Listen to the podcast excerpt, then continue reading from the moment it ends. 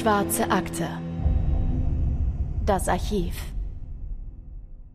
Die Frage, die eine Psychologin dem kleinen Charlie stellt, klingt erstmal harmlos. Mit wem seid ihr campen gegangen? Und der Siebenjährige antwortet, mit meinem Dad und meiner Mom und meinem kleinen Bruder. Die Antwort klingt auch harmlos.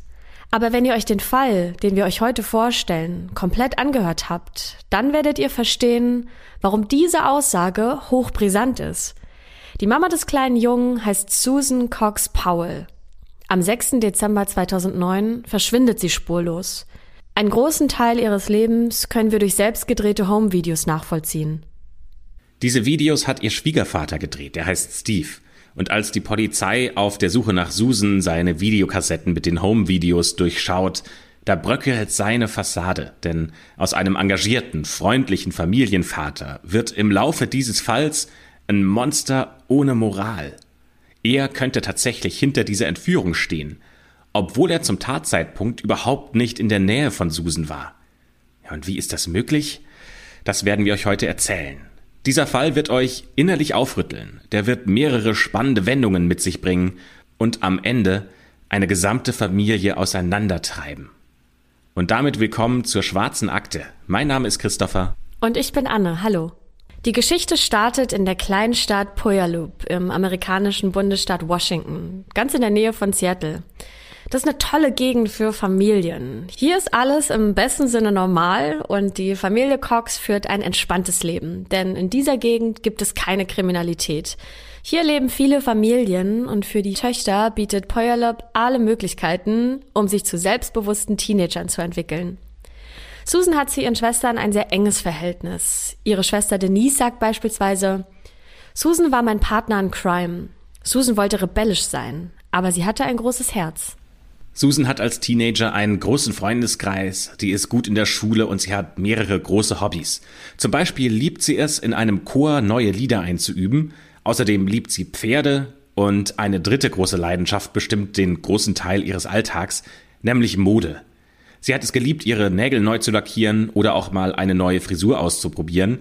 Und dabei filmt sie sich auch selbst häufig. Man kann sie zum Beispiel in einem dieser Videos vor dem Spiegel sehen. Da steht sie im Badezimmer und spricht darüber, dass sie sich jetzt ein neues Make-up verpasst. Denn durch die Sonne der letzten Tage, da haben ihre Arme einen anderen Teint als ihr Gesicht. Und den will sie jetzt mit einem Puder angleichen und die beiden Hauttöne ähm, ja näher aneinander bringen, damit das nicht so auffällt. Nach ihrem Schulabschluss will sie das dann tatsächlich auch professionell machen. Sie will Make-up-Artist werden und um das zu erreichen, dafür übt sie in jeder freien Minute. Das Einzige, was bei Susan noch nicht richtig fruchten möchte, ist die Liebe.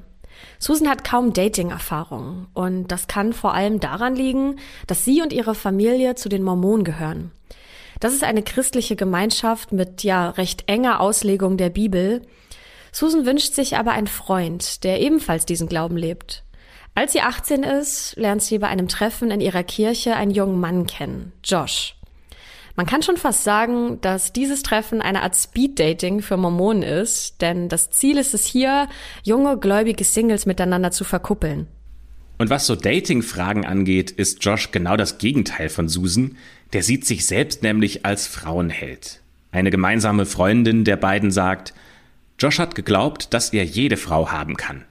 Und dementsprechend selbstbewusst tritt Josh auch auf. Josh ist optisch eher ein Nerd, sein Kopf ist ein bisschen groß für seinen Körper, seine Bewegungen sind schlaksig und die Lederjacke, die er trägt, die ist ihm viel zu groß.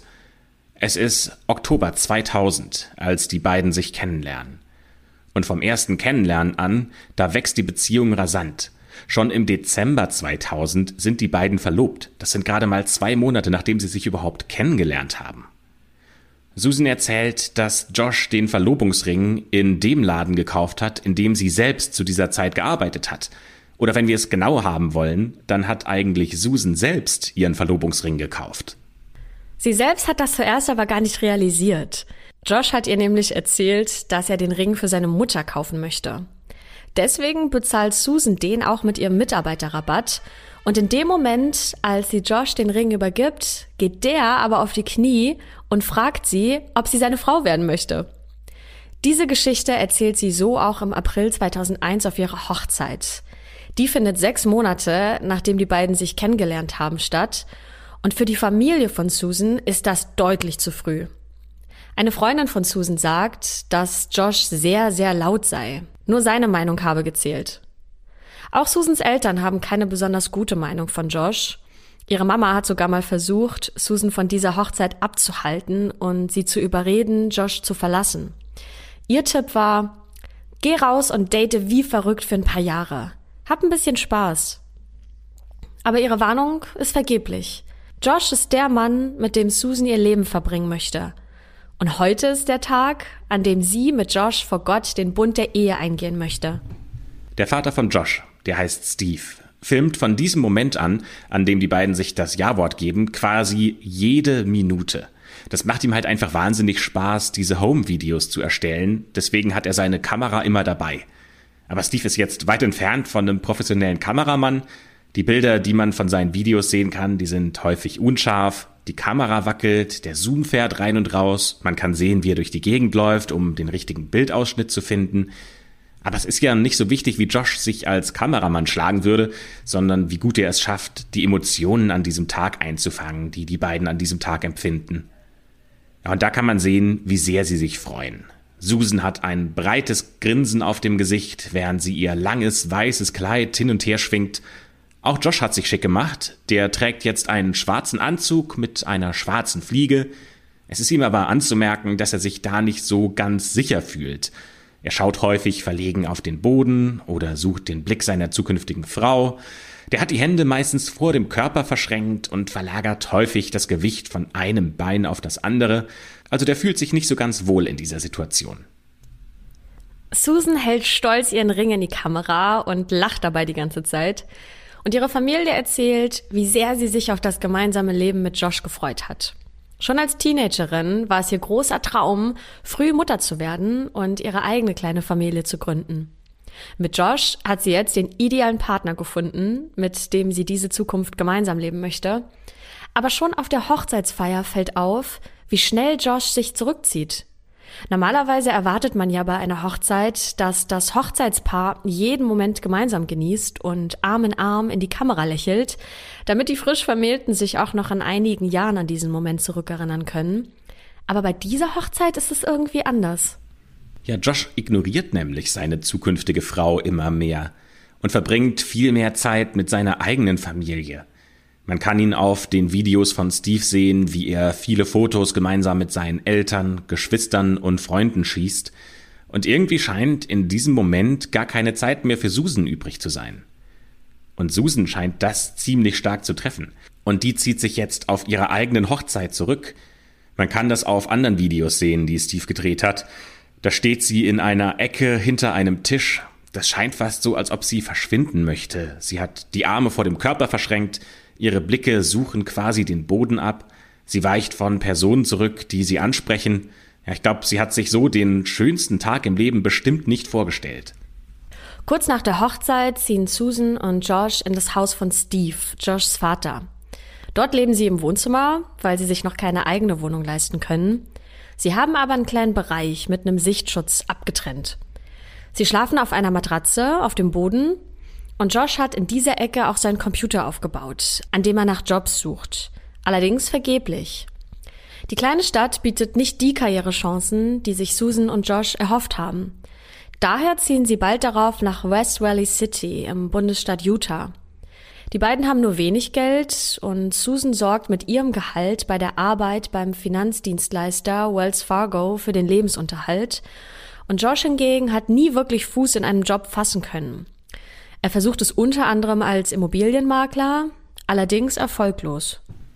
Es könnte sicher finanziell besser für die beiden aussehen, aber im Privaten, da finden sie im Jahr 2005, also vier Jahre nach ihrer Hochzeit, das große Glück, da wird die kleine Familie perfekt. Denn Susan ist schwanger mit dem kleinen Charlie. Und nur zwei Jahre später, im Jahr 2007, da kommt der zweite Sohn zur Welt, Braden. Susan hat jetzt das, was sie sich immer gewünscht hat. Ihre eigene kleine Familie. Die wollte ja schon immer Mutter werden. Und jeder, der Susan kennt, der sagt, was für eine tolle Mutter sie ist. Sie liebt ihre Kinder, die würde alles dafür geben, dass es den beiden Jungs gut geht und die glücklich sind. Auf jedem Foto von ihr mit ihren Söhnen hat sie ein enorm breites Lächeln. Ja, diese Momente mit ihren Kindern, die machen sie glücklich. Die beste Freundin von Susan erzählt, wie lieb, wie clever und wie aufgeweckt die beiden kleinen Jungs sind und wie gut behütet sie aufwachsen. Susan sieht immer noch so aus wie damals auf ihrer Hochzeit. Josh hingegen hat sich stark verändert, denn seine Haare sind jetzt nur noch wenige Millimeter kurz. Außerdem trägt er einen kurzen Bart, der ihn auch deutlich älter wirken lässt als auf den Videos bei der Hochzeit. Ist er also immer noch der Traummann, den Susan geheiratet hat? Die vermeintlich harte Antwort lautet Nein, die Situation hat sich verändert. Die Beziehung ist irgendwie angespannt. Und auch den beiden Jungs gegenüber zeigt er keine Zuneigung. Eine Nanny der beiden Jungs sagt, dass Josh kein liebevoller Vater war. Ja, sie sagt, dass er sich ihrer Meinung nach nur dann um die beiden Jungs gekümmert hat, wenn er vor anderen damit angeben kann, wie toll seine Kinder sind. Und eine Freundin von Susan erzählt, dass er sich weigert, seine Kinder zu füttern oder die Windeln zu wechseln, also so ganz normale Aufgaben als junger Vater. Und Josh soll immer aggressiver geworden sein, auch Susan gegenüber. Seine Stimmung kann innerhalb von Sekunden wechseln. Zum Beispiel kann sich die Nanny an einen Zwischenfall erinnern, der das ein bisschen verdeutlicht, denn einmal soll sie auf die beiden Jungs aufpassen, damit Josh und Susan eine Date Night haben können und äh, sich einen schönen Abend machen.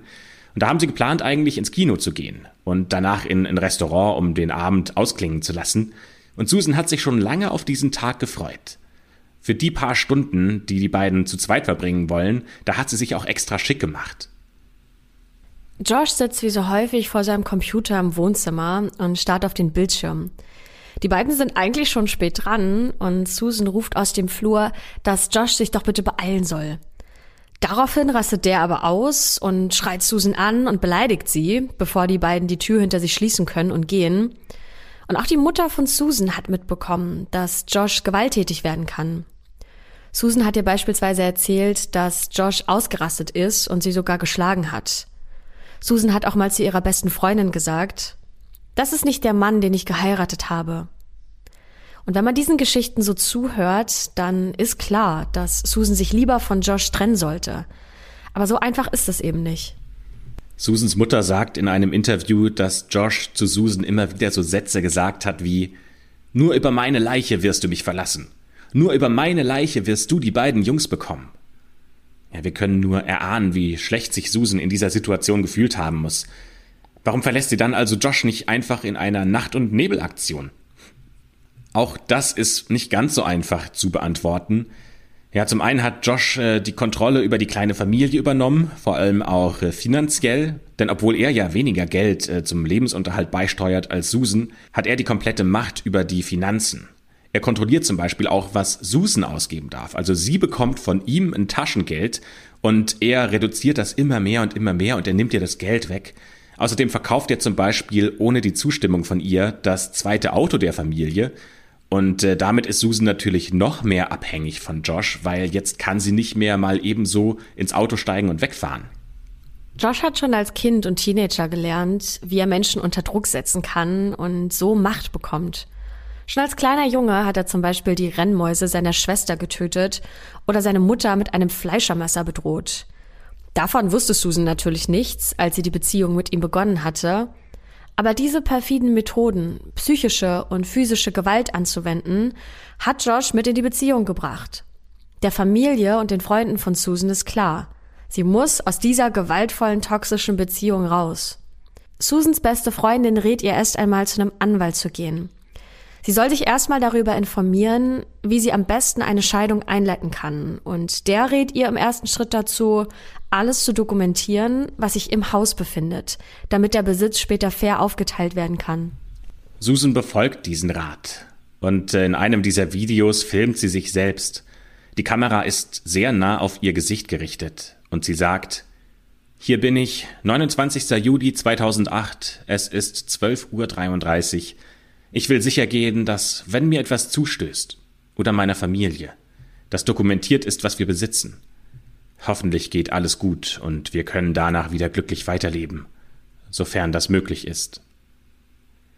Im Hintergrund hört man dann, dass Charlie und Braden mit ihr im Wohnzimmer sind, und nach diesen Worten endet das Video, das im Laufe des Falles erst später veröffentlicht werden sollte. Aber wenn man sich diese Szenen anschaut und einmal nochmal genau darauf hört, was sie sagt, dann wird eine Sache klar. Susan muss was geahnt haben. Sie hat geahnt, dass ihr etwas Schlimmes zustoßen wird. Es ist der 7. Dezember 2009, ein Montagmorgen, 7 Uhr. Eine Frau klopft an die Tür von Josh und Susan. Es ist Debbie, die Nanny. Eigentlich sollten Susan und Josh die beiden Jungs schon längst bei ihr vorbeigebracht haben, aber die beiden sind nicht aufgekreuzt. Und das ist eigentlich gar nicht Susans Art. Eigentlich ist sie doch total zuverlässig. Und normalerweise hätte sie schon längst angerufen und sich entschuldigt, dass sie nicht pünktlich sind. Oder noch wahrscheinlicher, hätte sie sogar schon früher angerufen, um ihre Verspätung anzukündigen. Debbie macht sich daher große Sorgen. Der Winter in diesem Jahr ist hart und es zieht ein Sturm auf und trotzdem macht sich Debbie auf den Weg. Sie will direkt zu Susan und Josh fahren, um nach dem Rechten zu schauen. Sie steigt in ihr Auto und fährt zum Haus, in dem die kleine Familie lebt. Als sie ankommt, ist sie überrascht. Normalerweise steht nämlich ein Auto in der Einfahrt, aber das ist jetzt weg. Debbie stapft zur Haustür. Vielleicht ist ja noch jemand zu Hause. Aber auch auf ein Klopfen reagiert die Familie nicht. Das ist ungewöhnlich. Deswegen ruft Debbie bei der Schwester und der Mutter von Susan an. Vielleicht wissen die ja, wo sich Susan, Josh und die beiden Kinder aufhalten. Die Mutter von Susan hat sofort einen schlimmen Verdacht. Die denkt sich nämlich, möglicherweise hat sich Kohlenstoffmonoxid in der Wohnung freigesetzt und daran könnte die Familie erstickt sein und dann wäre höchste Eile geboten. Debbie ruft sofort die Polizei. Und die kommt auch sofort angefahren zum Haus von Susan und Josh Powell und finden erstmal verschlossene Türen. Die Beamten zerstören daher ein Fenster, um sich so Zutritt zur Wohnung zu verschaffen. Und vorher versichern sie sich übrigens bei der Familie, dass sie die Kosten für den verursachten Schaden übernimmt. Die Polizei ist darauf vorbereitet, das Schlimmste vorzufinden.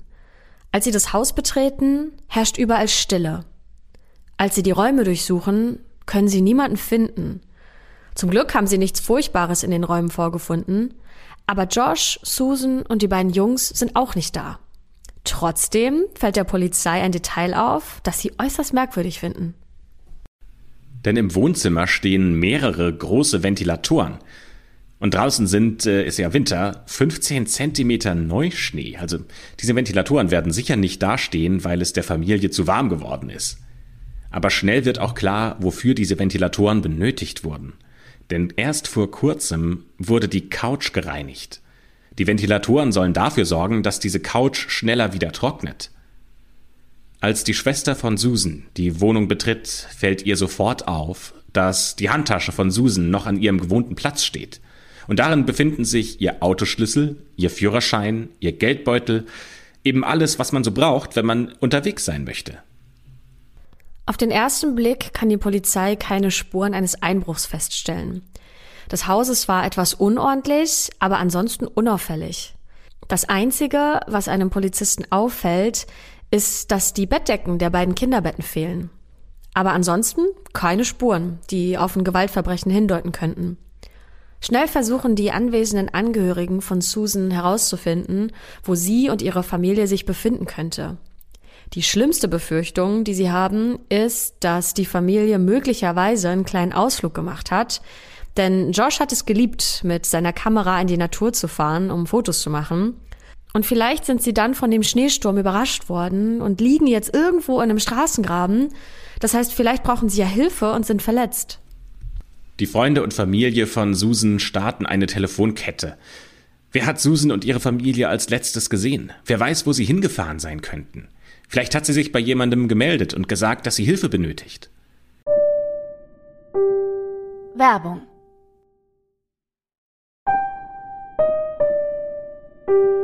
Werbung Ende. Die letzte Person, die Susan gesehen hat, ist ihre Nachbarin Giovanna. Die ist etwa 50 Jahre alt und die hat regelmäßig die Familie besucht, auch weil sie die beiden kleinen Jungs so gerne mag und vor allem, weil Susan von ihr viel über Häkeln und Stricken gelernt hat. So war Giovanna auch am Abend, bevor die Familie verschwunden ist, bei den Powells, also bei Susan und Josh. Und dieser Abend ist anders verlaufen als üblicherweise. Denn so wie an vielen der Abende, an denen Giovanna zu Gast ist, hat sie sich mit Susan auf die Couch gesetzt und an einer Decke gearbeitet. Also soweit ist das erstmal nicht ungewöhnlich. Aber Josh, Josh hat sich komisch verhalten. Giovanna erzählt, dass Josh eigentlich nie im Haushalt geholfen hat, aber an diesem Abend hat er mit den Jungs gekocht, denn sie wollten zusammen Pancakes machen und ihr fiel auf, dass Josh eine komische Art hat, Pancakes vorzubereiten. Erst macht er Pancakes für Giovanna, die er auf einen Teller stapelt, und dann auf einem eigenen Teller stapelt er die Pancakes für Susan. Normalerweise hätte sie erwartet, dass er einen großen Teller mit Pancakes macht und sich jeder davon seine eigene Portion runternimmt. Aber was dann passiert, ist kurios, denn kurz nachdem die Pancakes gegessen sind, wird Susan schlecht. Sie möchte sich deswegen kurz hinlegen und Josh drängt Giovanna daraufhin quasi dazu, zu gehen. Das muss so um 17 Uhr gewesen sein und Giovanna sagt weiterhin dazu, dass noch bevor sie selbst in ihr Auto gestiegen ist und aus der Einfahrt fahren konnte, ist Josh verschwunden. Er hat die Kinder und einen Schlitten genommen und ist mit ihnen weggefahren. Ja, und das ist der letzte Moment, in dem die Nachbarin Giovanna Susan lebend gesehen hat.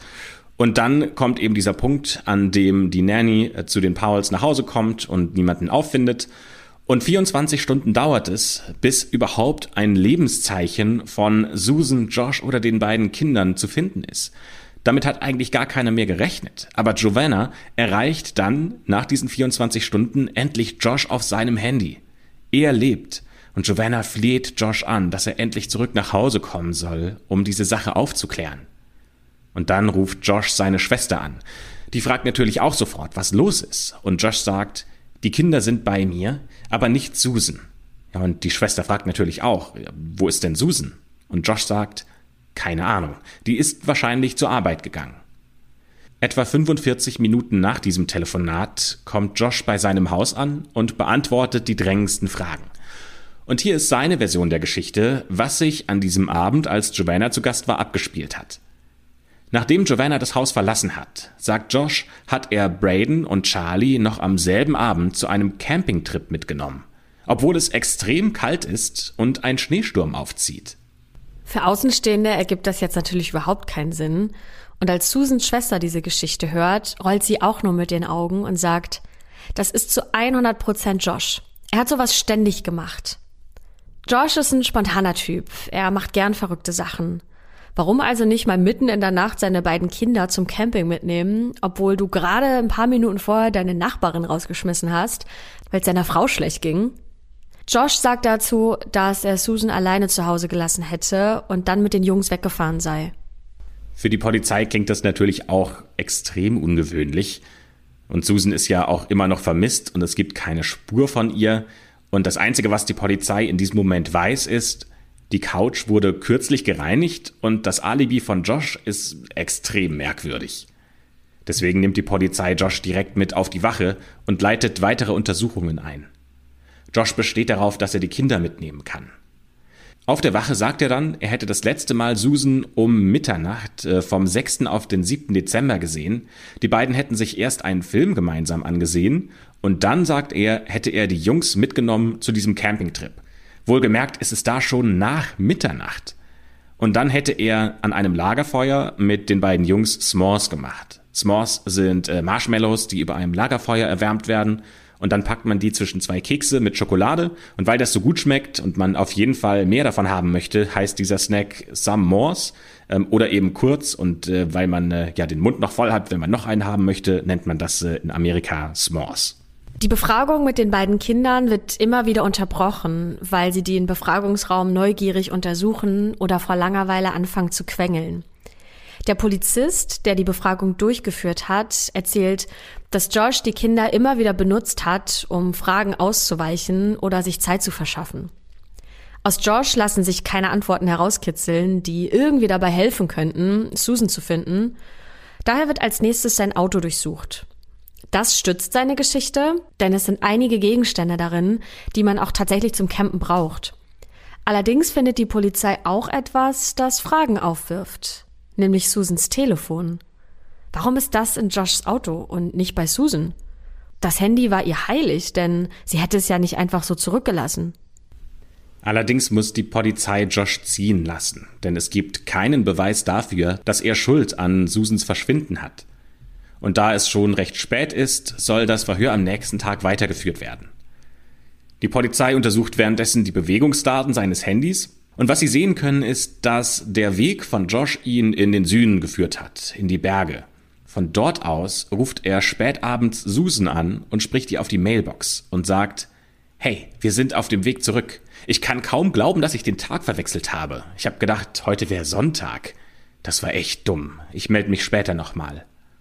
Ja, komischer Punkt und eine komische Message auf die Mailbox, denn es müsste ja ihm als gläubigem Mormonen auch aufgefallen sein, dass er nicht an dem gleichen Tag einen Gottesdienst hatte, aber irgendwie kann man diese Verpeiltheit auch noch unter typisch Josh einordnen. Nach dem Telefonat mit Giovanna und Joshs Schwester kann die Polizei aus den Verbindungsdaten des Telefons erkennen, dass er 20 Minuten weitergefahren ist, um dann bei Susan auf dem Handy anzurufen und ihr eine Sprachnachricht zu hinterlassen. In dieser Sprachnachricht sagt er, Hey Susan, wir sind jetzt wieder auf dem Weg zurück. Hoffentlich bist du gut zur Arbeit gekommen. Zu diesem Zeitpunkt wusste er ja aber bereits schon, dass Susan vermisst wird. Also warum schickt er ihr eine Sprachnachricht? Dann fährt er zu Susans Arbeitsplatz und ruft auf ihrem Handy an und sagt, dass er sie jetzt abholen würde. Obwohl ihm ja ebenfalls schon einige Menschen am Telefon und auf der Mailbox gesagt haben, dass seine Frau ja gar nicht zur Arbeit gegangen sei. Dann kommt der nächste Morgen, an dem Josh wie vereinbart eigentlich den Termin bei der Polizei wahrnehmen sollte. Aber Josh erscheint nicht. Deswegen schickt die Polizei eine Sozialhelferin bei ihm zu Hause vorbei, um zu schauen, ob alles in Ordnung ist. Und die sieht Josh vor dem Haus. Der ist intensiv damit beschäftigt, Wäsche zu waschen, sein Auto zu säubern, das Haus aufzuräumen. Und das, obwohl ja Josh in der Beziehung mit Susan versucht hat, alle Haushaltsaktivitäten und jede Haushaltsarbeit so weit wie möglich von sich fernzuhalten.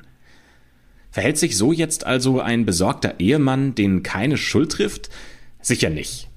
Josh kommt deswegen ganze vier Stunden zu spät zum Gespräch bei der Polizei und er sitzt im Verhörraum mit einer Mütze, die er tief ins Gesicht gezogen hat.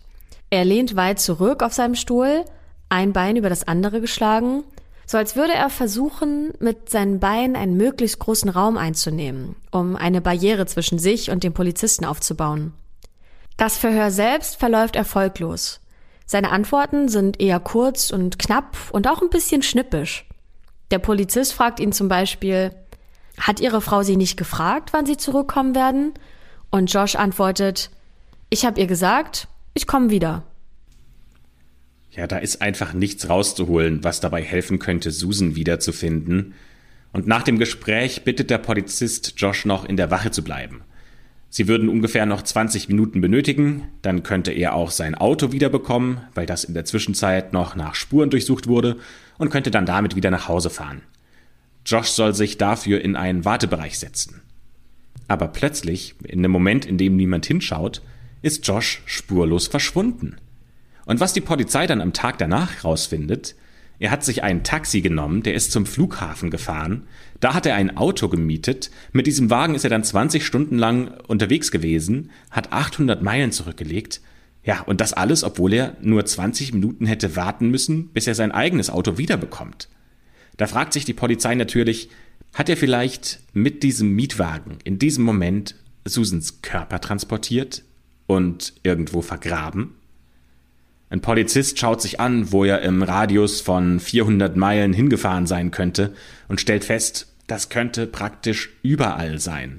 Sehr wahrscheinlich könnte er sogar in fünf verschiedene Bundesstaaten gefahren sein, die er mit diesem Radius erreichen kann. Als die Polizei ein paar Tage später, am 15. Dezember, wieder für eine Untersuchung bei dem Haus der Pauls vorbeikommt, stellen sie etwas fest, nämlich, dass etliche Gegenstände verschwunden sind. Josh hat sie offenbar in den Müll geworfen. Und die Polizei findet unter anderem einen Gegenstand, den er verbrannt hat. Was dieser Gegenstand ist, das lässt sich heute leider nicht mehr nachvollziehen. Aber fest steht, dass es für Josh unheimlich wichtig war, dafür zu sorgen, dass dieser metallische Gegenstand verschwindet. Josh gilt spätestens ab diesem Moment als der Hauptverdächtige, denn er hat Susan als letztes lebend gesehen. Er hat Gegenstände verschwinden lassen, die möglicherweise Hinweise darauf geben könnten, wo man Susan finden kann. Er hat auf Susans Handy angerufen und ihr Nachrichten hinterlassen, obwohl er zu diesem Zeitpunkt ja schon wusste, dass Susan verschwunden ist. Und das ist doch alles schon höchst verdächtig. Während sich der Groll von Susans Familie und ihren Freunden über Josh zusammenbraut, gerät plötzlich eine andere Person ins Visier der Ermittlungen. Denn Susans Eltern haben eine Privatdetektivin engagiert, um zusätzlich zur Polizei nach Hinweisen zu suchen. Diese Privatdetektivin ist sich sicher, dass eine Person mehr weiß, als sie zugeben möchte. Joshs Vater Steve. Dafür hat sie allerdings noch keine Beweise. Aber ihr fällt ein Detail auf. Denn am Tag nach Susans Verschwinden hat Steve sein Handy ausgeschaltet. Ungefähr im gleichen Zeitraum wie Josh. Ungefähr zur gleichen Zeit empfangen beide weder Telefonate noch gehen Telefonate von ihren Handys raus. Da liegt der Verdacht nahe, dass die beiden vielleicht gemeinsam unterwegs waren. Steve wird dann wenige Tage später verhört, am 17. Dezember. Er sagt aber auch nichts dazu, wo Susan zu finden sein könnte. Interessant ist an diesem Gespräch allerdings, dass Steve offen zugibt, dass es eine Art Anziehung zwischen ihm und Susan gegeben hätte. Das ist neu. Das lässt sich sogar auf den unzähligen Videokassetten erkennen, die Steve mit Bewegbildern von ihm und Susan gefüllt hat. Die Polizei sichtet diese Bänder und auf den Aufnahmen kann man erkennen, dass seine Zuneigung für Susan deutlich intimer ist, als das normalerweise bei einem Schwiegertochter-Schwiegervater-Verhältnis zu erwarten wäre. Steve filmt Susan beispielsweise dabei, wie sie sich schminkt. Und dabei macht er ihr immer wieder Komplimente, sowas wie Dein Profil ist so schön, sehr schön. Steve scheint schon fast besessen von ihr zu sein und filmt sie bei jeder Gelegenheit. Bei einigen Aufnahmen zoomt er direkt auf ihr Gesicht, sodass die Nase oder die Augenbrauen groß im Bild zu sehen sind. Er folgt ihr sogar mit der Kamera ins Bad. Bei einigen Aufnahmen kann man sehen, wie Susan Steve gerade vermittelt, dass er ihr zu nah auf die Pelle rückt, aber irgendwie scheint das Steve nicht so richtig zu stören. Der filmt offen Susan, sodass sie das weiß, allerdings auch in unzähligen Situationen heimlich. Und in diesen Situationen zoomt er nicht nur auf ihr Gesicht, sondern auch auf ihren Po und auf ihren Intimbereich. In einem Video sitzt Susan zum Beispiel am Schreibtisch. Sie trägt einen knielangen Rock und hat die Beine überschlagen. Und Steve scheint irgendwo auf einer Couch zu sitzen, ein bisschen tiefer als Susan, sodass man aus dem richtigen Winkel ihre Unterwäsche sehen könnte. Und mit der Kamera versucht Steve eben genau diesen Winkel zu treffen und zoomt extrem nah an ihre Beine ran, sodass man tatsächlich sogar ein Stückchen ihrer Unterwäsche zu sehen bekommt. Und dann erfolgt ein Schnitt. Nach dieser Aufnahme filmt sich Steve selbst und er sagt, das hat sie nur für mich getan. Jetzt muss ich zeigen, wie glücklich ich bin. Und er grinst in die Kamera. Bei einer anderen Aufnahme filmt er Susan durch ein Fenster. Sie bemerkt das aber nicht, dass sie da gerade von ihrem Schwiegervater gefilmt wird und er spricht zur Kamera, Oh Gott, sie macht mich so an. Ich vergöttere sie. Ich bin immer so scharf, wenn sie in meiner Nähe ist. Steve geht allerdings noch weiter.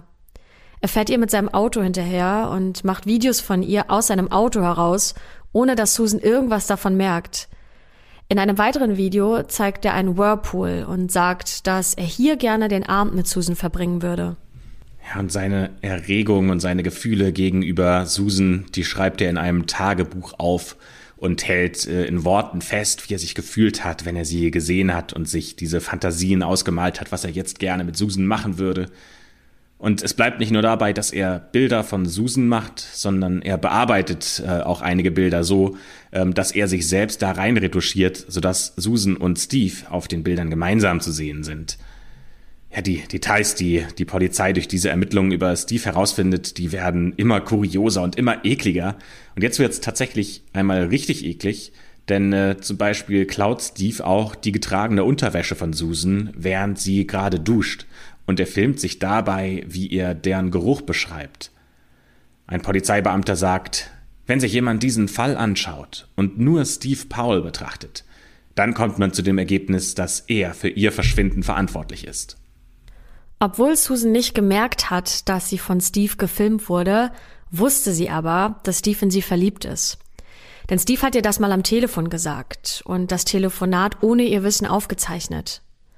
Susan sagt ihm, dass sie seine Schwiegertochter ist und dass es keine Möglichkeit gibt, mit ihm eine intimere Beziehung zu führen. Was bei Steve allerdings ankommt, ist etwas ganz anderes, denn er denkt, dass sie eigentlich was ganz anderes meint, dass sie eigentlich mit ihm zusammen sein möchte, wenn nur Josh nicht wäre. Steve schreibt in sein Tagebuch nach diesem Telefonat, Sie liebt mich immer noch, sie will mich immer noch. Kurz nach der Hochzeit, als Josh und sie bei dessen Eltern gewohnt haben, hat Steve den beiden wohl auch ein besonderes Angebot gemacht. Er hat vorgeschlagen, dass Josh und er sich Susan quasi teilen könnten und beide mit ihr eine Beziehung führen können. Für Susan ist das natürlich eine extrem unangenehme Situation und sie kann sich das natürlich überhaupt nicht vorstellen. Deswegen ziehen sie auch so schnell wie möglich aus aus der Wohnung und obwohl der Kontakt zu Steve erst einmal abbricht, telefonieren Josh und er später immer mal wieder. Das wird auch zum Streitpunkt in der Beziehung, denn Susan möchte Steve aus ihrem Leben verbannen. Josh kann das allerdings nicht akzeptieren. Schließlich ist Steve ja immer noch sein Vater. Dazu muss man auch wissen, dass Steve zwar nach außen sehr ruhig und sehr sympathisch wirkt, aber in der Familie ist er ein tyrannisches Oberhaupt. Und Josh steht unter seiner Kontrolle und sieht gleichzeitig zu seinem Vater auf. Ja, und das ist natürlich auch für Josh eine schwierige Situation, weil seine Frau will seinen Vater aus dem Leben verbannen, aber er kann das nicht. Das ist eine Art Idol für ihn. Und dann eskaliert eben dieser Streit zwischen Josh und Susan. Josh wird Susan gegenüber gewalttätig, so wie wir euch das äh, ja auch schon beschrieben haben. Gleichzeitig auf der anderen Seite will er Steve davon überzeugen, dass Susan das ja alles gar nicht so gemeint hat. Also er versucht schon ein harmonisches Familienleben äh, aufzubauen, gemeinsam mit Susan und mit Steve. Aber unter diesen Umständen ist das natürlich nicht möglich. Außerdem hatten wir ja auch schon darüber gesprochen, wie dieses Verhalten von Josh dafür gesorgt hat, dass Susan sich unbedingt trennen möchte. Susan geht dann ja zu einem Anwalt, das haben wir ja bereits erzählt, der sie berät, wie sie sich am besten scheiden lassen kann. Und der Tipp lautete ja, Susan soll alles im Haus filmen. Diese Aufnahmen hat sie dann in einem Schließfach aufbewahrt und nur ihrer besten Freundin verraten, dass es dieses Schließfach gibt und was sich darin befindet. Dort findet die Polizei auch die Aufnahme, auf der Susan die Wertgegenstände im Haus filmt. Außerdem ist im Schließfach noch ein Zettel, auf dem sie handschriftlich ihr Testament notiert hat. Auf diesem Testament ist Folgendes vermerkt. An alle Freunde von Susan Powell. Ausgenommen Josh Powell, mein Ehemann. Ich traue ihm nicht. Wenn ich sterbe, wird es kein Unfall sein. Sogar wenn es wie einer aussieht. Kümmert euch um meine Jungs. Zu diesem Zeitpunkt sind sich alle Angehörigen von Susan fast sicher, dass sie nicht mehr lebt. Es sind schon einige Wochen ohne Lebenszeichen von Susan vergangen und die Chancen, dass sie wieder lebendig auftaucht, sind eher gering. Die Frage, die sich allerdings jeder stellt, ist, ist das Steve, der pornosüchtige Perversling, der Susan umgebracht hat? Oder ist es Josh, der nicht erdulden konnte, dass er die Kontrolle über seine Frau verliert? Die Polizei hat keine Hinweise darauf, wer von beiden jetzt das Verbrechen begangen haben könnte, und die Polizei startet dann die Suche dort, wo Josh nach eigener Aussage mit den Kindern campen war. Aber Utah ist ein schwieriges Land. Das hat viele Berge, viele Täler, viele Wälder, viele Flüsse, also ganz viele verschiedene Landschaften und das ist extrem schwierig zu durchschauen. Ja, dass man hier jetzt eine Spur zur Leiche oder zum, zum Fundort von Susan findet, das ist extrem schwierig. Außerdem hat die Polizei im Browserverlauf von Josh festgestellt, dass er sich sehr intensiv mit der Lage von Minen im weiteren Umkreis beschäftigt hat. Er hat wohl sogar mal gesagt, dass wenn er eine Person töten würde, dann würde er sie in einer Mine verstecken, weil sie da niemand finden würde. Im Umkreis der Stadt sind allerdings tausende Minen. Da die richtige zu finden, wäre extremes Glück. Mittlerweile haben die Medien diesen Fall aufgegriffen und Josh wird quasi rund um die Uhr von Reportern belagert. Das Medieninteresse wird immer größer und Josh hängt sogar einen Zettel an die Haustür, auf dem steht No Comment, damit die Medien ihn endlich in Ruhe lassen. Auch der Polizei gegenüber macht er keine Aussagen mehr, weil er vielleicht Angst hat, sich zu verplappern, sodass ihm der Mord an Susan nachgewiesen werden kann? In der Zwischenzeit hat sich herausgestellt, dass Steve für den Tag von Susans Verschwinden ein Alibi hat. Er war nämlich mit seinen drei erwachsenen Kindern unterwegs, die zu diesem Zeitpunkt noch bei ihm wohnen. Das bedeutet, entweder kann er nichts mit dem Verschwinden von Susan zu tun haben, oder, und das macht die Sache jetzt noch mal größer, die ganze Familie steckt da drin. Aber ist das so wahrscheinlich, dass die ganze Familie mit drin steckt? Es gibt einen verdeckten Ermittler, der über die Familie Powell sagt, diese Familie ist der größte Haufen an Verschwörungstheoretikern, den Sie je gesehen haben.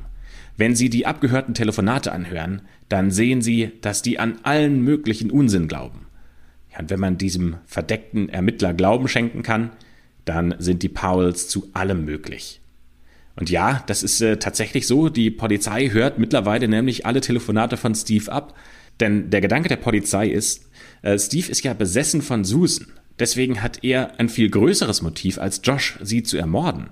So ein bisschen nach dem Motto, wenn ich sie nicht haben kann, dann soll sie keiner haben.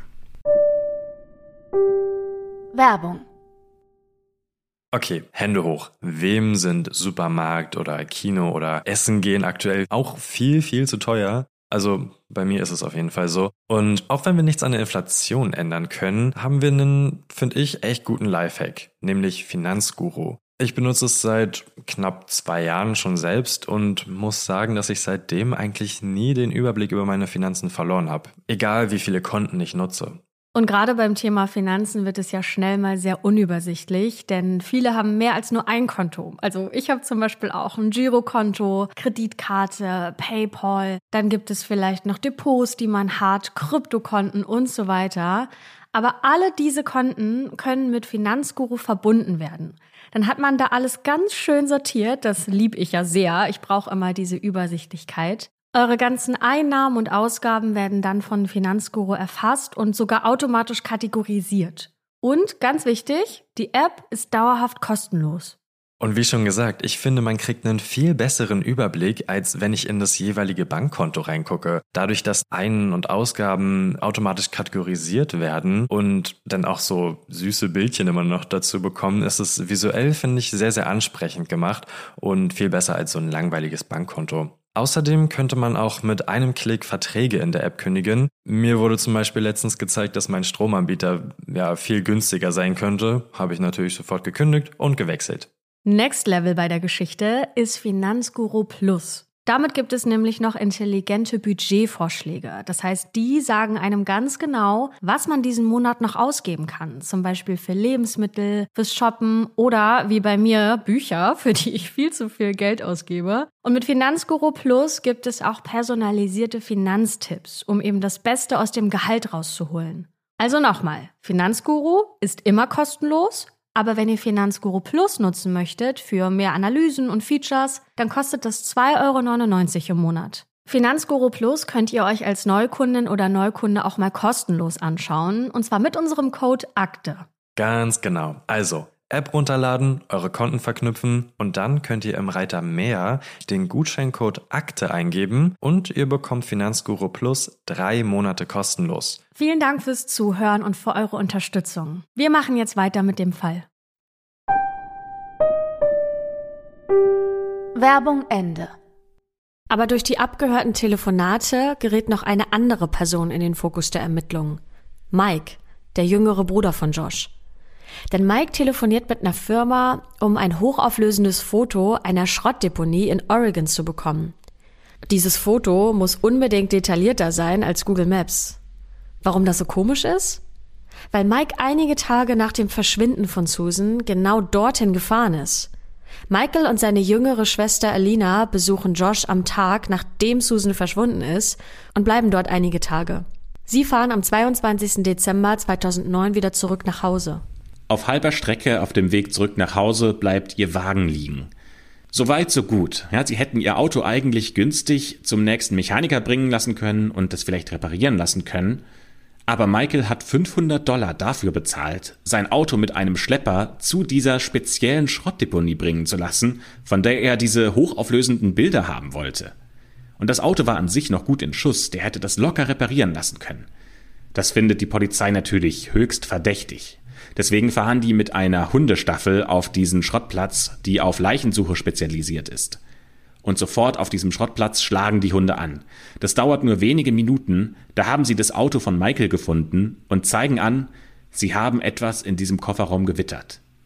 Da werden dann DNA-Spuren rausgenommen und man versucht herauszufinden, ob dort DNA von Susan zu finden ist, aber die Spuren aus dem Kofferraum reichen nicht aus, um das nachzuweisen. Und dann nimmt der Fall plötzlich eine überraschende Wendung. Am 22. Januar 2010 meldet sich Jennifer. Das ist die älteste Tochter von Steve und damit Schwester von Josh und Michael. Ihr Angebot gegenüber der Polizei, Sie geht zu ihrer Familie und sorgt dafür, dass ihre Brüder und ihr Vater den Mord gestehen. Was ist das für eine Aussage? Während der ganzen Operation möchte sie dabei ein verstecktes Mikrofon tragen, damit die Polizei das Geständnis mithören kann. Und tatsächlich, Jennifer löst das Versprechen auch ein und geht zum Haus von Steve. Josh ist hier mittlerweile auch wieder eingezogen, das heißt, die gesamte Familie ist in diesem Haus. Ein paar Straßen weiter sitzen Polizisten in einem Streifenwagen und können klar und deutlich mithören, was an diesem ganzen Abend besprochen wird. Jennifer schafft es, Josh an diesem Abend auch vom Rest der Familie zu isolieren und ihn zu fragen, was mit Susan passiert ist. Josh tut natürlich so, als ob er nicht verstehen würde, wovon Jennifer spricht, und er sagt, er würde dem Rat seines Anwalts folgen und dazu nichts sagen. Also hat er vielleicht sogar geahnt, dass seine Schwester ein Mikrofon trägt? Ja, und dann kommt äh, in diese Unterhaltung Steve dazu und beendet das Gespräch rüde. Jennifer hat es nicht geschafft, Josh ein Geständnis zu entlocken, und der Abend neigt sich so langsam dem Ende entgegen, und Jennifer hat immer noch nicht die Info, die sie eigentlich haben möchte. Und dann, kurz bevor sie sich verabschieden, stößt sie in einem günstigen Moment Josh zur Seite und faucht ihn an und sagt, Sag mir, wo ihr Körper ist. Ich kann's dir ansehen. Ich kann dir ansehen, dass du etwas getan hast, Josh. Aber Josh bleibt bei seiner Geschichte und sagt zu seiner Schwester, ich habe nichts getan, ich weiß nicht, wo sie ist. Anschließend verlässt er ziemlich aufgebracht und sauer das Haus und Jennifer sieht nur noch eine Möglichkeit. Jetzt muss sie ihren Vater befragen. Jeder wisse doch, dass Josh schuldig ist. Aber Steve geht nicht darauf ein. Er wird ausfallend und nennt seine Tochter eine Schlampe und wirft sie hochkant aus dem Haus. Die Operation hatte also keinen Erfolg und von diesem Moment an ist der Kontakt zwischen Jennifer und ihrer Familie gekappt. Josh kümmert sich in den darauffolgenden Wochen um die ganzen bürokratischen Aufgaben. Er hat Susan von ihrer Arbeit abgemeldet und versucht, die Rente von ihr für sich zu beanspruchen. Außerdem sorgt er dafür, dass Charlie und Braden, die Eltern von Susan, also die Großeltern der Jungs, dass die sie nicht mehr sehen dürfen. Und die Polizei, die steckt in einer Pattsituation denn sie haben keinen physischen oder forensischen Beweis, dass Josh schuldig ist oder auch Steve. Und die Angehörigen von Susan verstehen nicht, warum Josh nicht endlich festgenommen wird, um Druck auf ihn aufzubauen. Aber der leitende Polizist in diesem Fall sagt, jeder, der diese Frage aufwirft, ist ignorant. Ja, denn das Problem in diesem Fall ist ähnlich wie bei dem Verfahren von Casey Anthony. Über diesen Fall haben wir schon mal in Folge 22 gesprochen, denn da wurde die Mutter einer zweijährigen Tochter auch nicht verurteilt, weil unter anderem auch ihr Vater als möglicher Mörder in Verdacht geraten ist. Das heißt, es ließ sich nicht eindeutig nachweisen, wer der Mörder oder die Mörderin der kleinen Kaylee ist. Und die Polizei hat deswegen Sorge, dass, wenn sie Josh festnehmen, er Steve die Schuld in die Schuhe schieben wird. Und Steve wiederum wird sicherlich Josh beschuldigen, und da es keine klaren Beweise gibt, kann keiner von beiden verurteilt werden. Daher sagt der leitende Polizist Folgendes. Ich hätte keine Chance in einem Verfahren gehabt. Ein Verteidiger hätte mich hier richtig in die Mangel genommen. Und deswegen haben sie niemanden verhaftet. Josh und Steve ruhen sich aber nicht auf der Tatsache aus, dass sie gerade nicht verurteilt werden können. Sie gehen im Gegenteil in die Offensive. Die gehen in amerikanische Talkshows.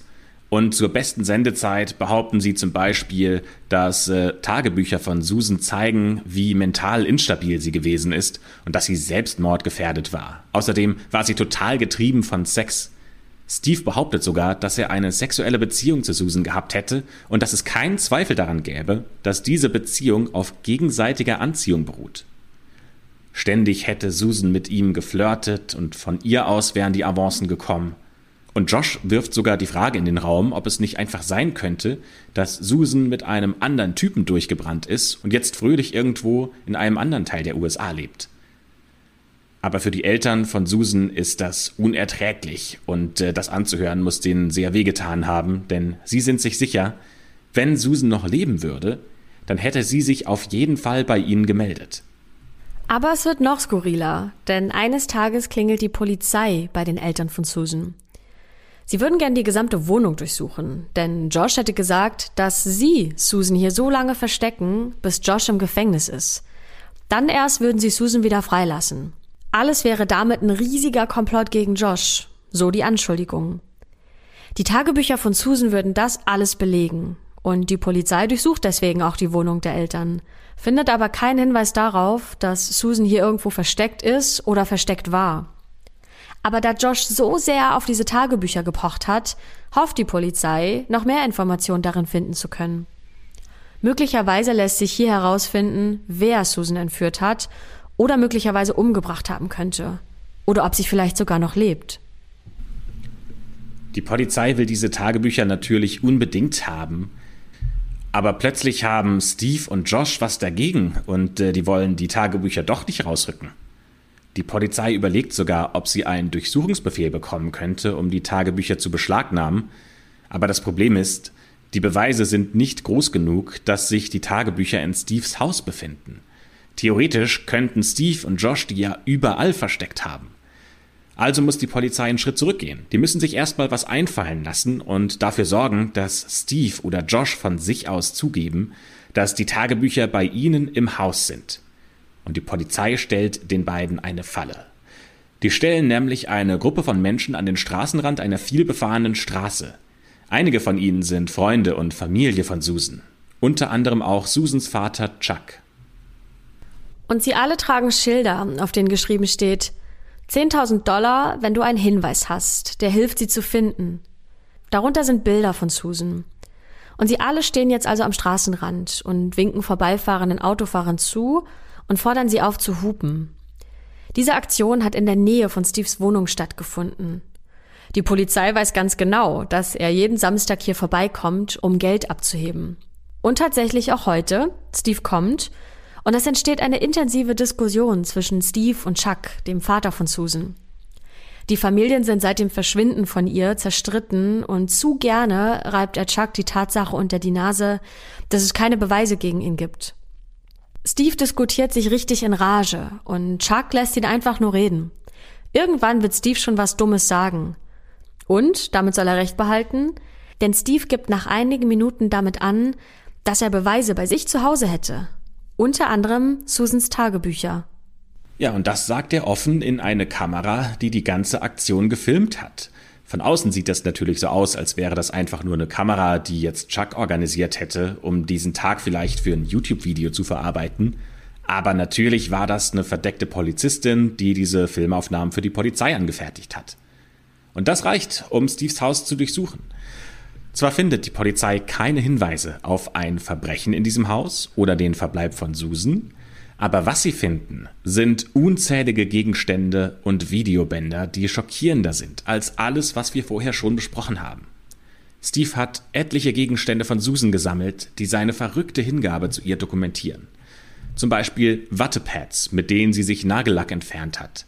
Alles fein säuberlich verschlossen in einem Plastikbeutel und dann noch mit dem entsprechenden Datum beschriftet und äh, Steve hat noch mehr Gegenstände gesammelt. Unterhosen, Hygieneprodukte, abgeschnittene Fingernägel und Haare, alles, was eigentlich in den Müll gehört. Das ganze Haus ist voller Gegenstände, die Susan benutzt hat und die auf jeden Fall in den Müll gehören. Die Polizei findet insgesamt über 5000 Bilder, die Steve von Susan gemacht hat. Steve hat Videokassetten, auf denen er sich selbst aufgenommen hat, wie er zu Bildern von Susan masturbiert. Aber nicht nur Susan war Ziel seiner Perversion. Auch andere Frauen wurden von ihm gefilmt, auf sexistische und widerwärtigste Art und Weise. Die jungen Frauen wussten dabei nichts von seinen Aufnahmen, denn er bleibt meistens versteckt in seinem Auto. Er gibt ihnen dann im Kopf quasi Regieanweisungen, wie sie sich zu verhalten haben. Und wenn sie genau das tun, was er sich da in seinem Kopf zusammenwünscht, dann ist es für ihn so, als hätten sie das nur für ihn gemacht. Außerdem findet die Polizei noch verdeckte Aufnahmen von Kindern aus dem Nachbarhaus, die sich gerade für ein Bad ausziehen. Und auch dabei hat er seine Perversion ausgelebt. Die Polizei geht davon aus, dass Steve solche Aufnahmen schon sein ganzes Leben lang macht. Noch an Ort und Stelle wird Steve festgenommen. Steves Tochter Alina sagt, der Polizist, der ihn festgenommen hat, ist ein Idiot. Es gibt keinen Beweis, dass er jemanden belästigt oder geschädigt hat. Wenn du auf der Straße bist, dann können dich halt andere Menschen sehen. Dass er durch Fenster gefilmt hat, ist zwar unangemessen, aber er ist nicht das Monster, zu dem sie ihn gemacht haben. Ja, ich glaube, damit hat sie eine sehr exklusive Meinung. Die Polizei findet auch äh, die Tagebücher, von denen Josh und Steve gesprochen haben. Hieraus lassen sich allerdings keine neuen Erkenntnisse gewinnen, die bei der Ermittlung weiterhelfen. Aus Sicherheitsgründen werden Charlie und Braid, die ja auch zu dem Zeitpunkt bei Steve im Haus gewohnt haben, aus dem Haus mitgenommen und sie werden Susans Eltern in Obhut gegeben. Zu diesem Zeitpunkt ist Charlie sieben Jahre alt und Braden ist vier. Charlie, der Ältere, hat nun mehrere Gespräche mit einer Kinderpsychologin. Und dabei liefert er interessante Einblicke. Die Psychologin fragt ihn zum Beispiel, Charlie, hat jemand schon mal mit dir über deine Mama geredet? Und Charlie antwortet, wir dürfen nicht über das Camping und Susan reden. Ich kann Geheimnisse gut für mich behalten. Im Laufe der Gespräche sagt er auch das, was wir ganz zu Beginn der Folge angesprochen haben, nämlich auf die Frage, mit wem seid ihr campen gegangen? Antwortete der Siebenjährige ja, mit meinem Dad und meiner Mom und meinem kleinen Bruder. Zurückgekommen sind allerdings nur Josh, Braden und Charlie. Josh geht jetzt gegen das Gericht in die Offensive der will seine Kinder wiederbekommen. Und er will auf jeden Fall verhindern, dass die Eltern von Susan Kontakt mit seinen Söhnen haben können. Die Eltern von Susan auf der anderen Seite wollen natürlich, dass Josh nie wieder Kontakt zu den Kindern bekommt. Aber das Gericht entscheidet folgendermaßen, die Kinder bleiben erstmal bei den Eltern von Susan, aber Josh bekommt das Recht zugesprochen, unter Aufsicht einer Sozialarbeiterin seine Kinder für einen Tag zu sehen. Und dieser Tag ist der 5. Februar 2012 der Super Bowl Sunday. Auf der ganzen Welt machen sich Fans an diesem Tag dafür bereit, um das Finale der diesjährigen American Football Saison zu sehen. Und überall laufen Fans in den Jerseys der New York Giants oder der New England Patriots umher, die heute gegeneinander spielen werden. Eine Sozialarbeiterin holt die beiden Jungs bei Susans Eltern ab und bringt sie zu Josh nach Hause. Mittlerweile ist der wieder bei Steve ausgezogen und wohnt in einem anderen Haus. Nur wenige Momente, nachdem die Sozialarbeiterin mit den beiden Kindern aus dem Auto vor Joshs Haus ausgestiegen ist, geht bei der Polizei ein Anruf ein. Von eben dieser Sozialarbeiterin. Und in diesem Telefonat sagt sie, ich bin hier bei einem beaufsichtigten Treffen zwischen einem Vater und seinen Kindern, das vom Gericht angeordnet wurde. Etwas Komisches ist passiert. Die Kinder sind ins Haus gegangen und der Vater, Josh Powell, lässt mich nicht rein. Ich bin wirklich schockiert. Ich kann eins der Kinder weinen hören. Sie sind schon seit zehn Minuten da drin. Und plötzlich ist dann noch was, das da nicht hingehört. Sie riecht Benzin. Wenn man diesen Anruf, diesen Notruf von der Sozialarbeiterin mithört, da ist es frustrierend, wie oft der Operator nachfragt, wo er die Einheiten hinschicken soll, wie der Vater der Kinder heißt und wie oft er sich den Namen Paul buchstabieren lassen muss, ja, und dann sagte irgendwann, dass es ja auch noch richtige Notfälle gäbe, um die sich die Polizei kümmern muss und dass er gar nicht so wirklich weiß, wann jetzt Streifen dort eintreffen. Ja, und dass das extrem frustrierend ist, gibt sogar der leitende Ermittler in diesem Fall zu. In diesem Telefonat ist die Stimme der Sozialarbeiterin brüchig. Sie wiederholt ihre Worte mehrfach. Die Sorge ist durch ihre Stimme hörbar, auch wie sehr sie versucht, sich selbst zu kontrollieren. Ob es was geändert hätte, wenn die Polizei schneller reagiert hätte? Wir wissen es nicht. Nur wenige Momente nach ihrem Anruf geht das Haus in Flammen auf.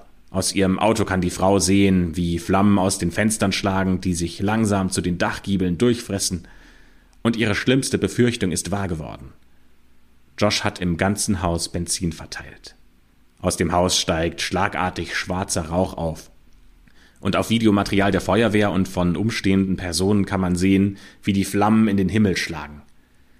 Das Haus ist umringt von Bäumen und die Feuerwehr ist innerhalb von wenigen Minuten zur Stelle und sie versucht, das Feuer mit großen Wasserstrahlen in Schach zu halten. Den Schlauch müssen zwei Feuerwehrmänner in voller Montur halten, damit er nicht außer Kontrolle gerät. Verkohlte Holzbalken schlagen auf den Boden auf und wirbeln Asche auf. Und weder Josh noch die Kinder haben eine Chance, diesen Brand zu überleben. Ein Feuerwehrmann sagt später dazu, dass das ein totales Inferno war. Der Polizei bleibt nichts anderes übrig, als nur noch den Tod von Josh und seinen beiden Söhnen Charlie und Braden festzustellen. Die Autopsie der Jungs ergibt, dass sie vor dem Feuer mit einer Axt erschlagen wurden. Ihre Leichen wurden in dem Zimmer gefunden, in dem auch ihre Spielsachen verteilt herumlagen. In den letzten Momenten vor ihrem Tod haben sich die beiden an den Händen gehalten. Was für ein vertrautes und gleichzeitig furchtbar trauriges Bild. Susans Vater fragt sich, was hätte ich sonst noch tun können? Ich habe alles getan, um die Kinder zu beschützen. Was hätte ich anderes machen können? Und die Antwort, die ich habe, ist nichts. Kurz bevor Josh das Feuer gelegt hat, hat er bei seiner Familie angerufen und ihnen folgende Nachricht auf der Mailbox hinterlassen. Hier ist Josh. Ich rufe an, um mich zu verabschieden. Ich kann nicht ohne meine Kinder leben. Ich kann das einfach nicht mehr. Es tut mir leid, wenn ich jemanden verletzt habe. Auf Wiedersehen. Ja, Steve sitzt zu diesem Zeitpunkt ja noch im Gefängnis und wartet auf sein Urteil. Und seine Verteidigungsstrategie fällt so aus, wie äh, die Polizei das eigentlich erwartet hat. Die Filme, die man im Haus gefunden hat, die hätte ja jeder machen können. Wer hat Beweise dafür, dass es Steve war? Ja, gerade wenn wir über diese Kinderpornografie reden, ja, da war Steve nicht zu sehen, sondern ähm, es waren nur diese Kinder zu sehen. Ja, und Steve äh, schweigt ansonsten eisern zum Verschwinden von Susan. In diesem Fall wird er tatsächlich freigesprochen wegen dem Verschwinden, aber er muss wegen Kinderpornografie für zehn Jahre ins Gefängnis. Am 12. Februar 2013 passiert eine weitere Tragödie, denn Michael, Joshs Bruder, begeht Selbstmord, indem er vom siebten Stock eines Parkhauses springt. Da stellt sich die Frage, konnte er vielleicht mit der Schuld nicht mehr umgehen? Oder mit dem Wissen, das er hatte? Was hat Michael mit der Sache zu tun? Wiederum ein paar Jahre später, im Jahr 2017, kommt Steve aus dem Gefängnis frei. Allerdings stirbt er nur wenige Tage später an einem Herzinfarkt. Seine Tochter Jennifer ist darüber fast erleichtert, denn sie hatte Angst, dass sich Steve an ihr rächen könnte. Dieser Fall hat viele Menschenleben gekostet. Nicht nur das von Susan, sondern auch das ihrer Kinder, das von Josh und Michael. Eine Ermittlerin sagt dazu Folgendes. Wenn ich mir diesen Fall anschaue, dann ist das der tragischste Fall, der jemals irgendwo geschehen ist. Bis heute ist das Verschwinden von Susan Cox Powell ungeklärt. Bis heute gibt es keine offizielle Version dessen, was passiert ist. Nur einzelne Hinweise, so wie diesen. Am Tag von Susans Verschwinden schreibt Steve in sein Tagebuch Ich glaube, Josh hat etwas wirklich Dummes getan und Susan auf eine wirklich groteske Art und Weise verschwinden lassen. Ich glaube, er hat sie auf einem ehemaligen Acker begraben. Das Leben von Josh und Susan war miserabel. Diese Tragödie ist meine Antwort auf die Frage, warum er trotzdem noch mit ihr zusammen war. Er wollte eine kostspielige Scheidung vermeiden. Ja, und irgendwie bleibt so der bittere Beigeschmack am Ende dieses Falles und auch so ein bisschen die Frage, wer hat denn eigentlich jetzt wirklich Schuld? Nicht nur am Verschwinden von Susan, sondern an allem, was in diesem Fall passiert ist. Ist Josh der Böse? Ist er quasi der, der einen Mord begangen hat und die Leiche hat verschwinden lassen? Oder ist es Steve, der von Anfang an Josh dazu erzogen hat, schon als Kind böse zu sein? Und ist er ein gemeines Mastermind? Ja, wir werden es nie erfahren, aber das sind die Fragen, die sich die Familie von Susan stellt. Und damit endet heute leider wieder ein sehr, ja, trauriger, dramatischer Fall, der keinen wirklichen Abschluss gefunden hat. Nicht nur für euch, die heute zuhören, sondern natürlich auch für die Familien, deren, ja, bei denen das Fragezeichen leider für immer da bleiben wird. Wir hoffen, dass ihr auch in der nächsten Woche wieder mit dabei seid, wenn wir eine neue Folge in der schwarzen Akte haben. Aber für heute schließen wir die schwarze Akte.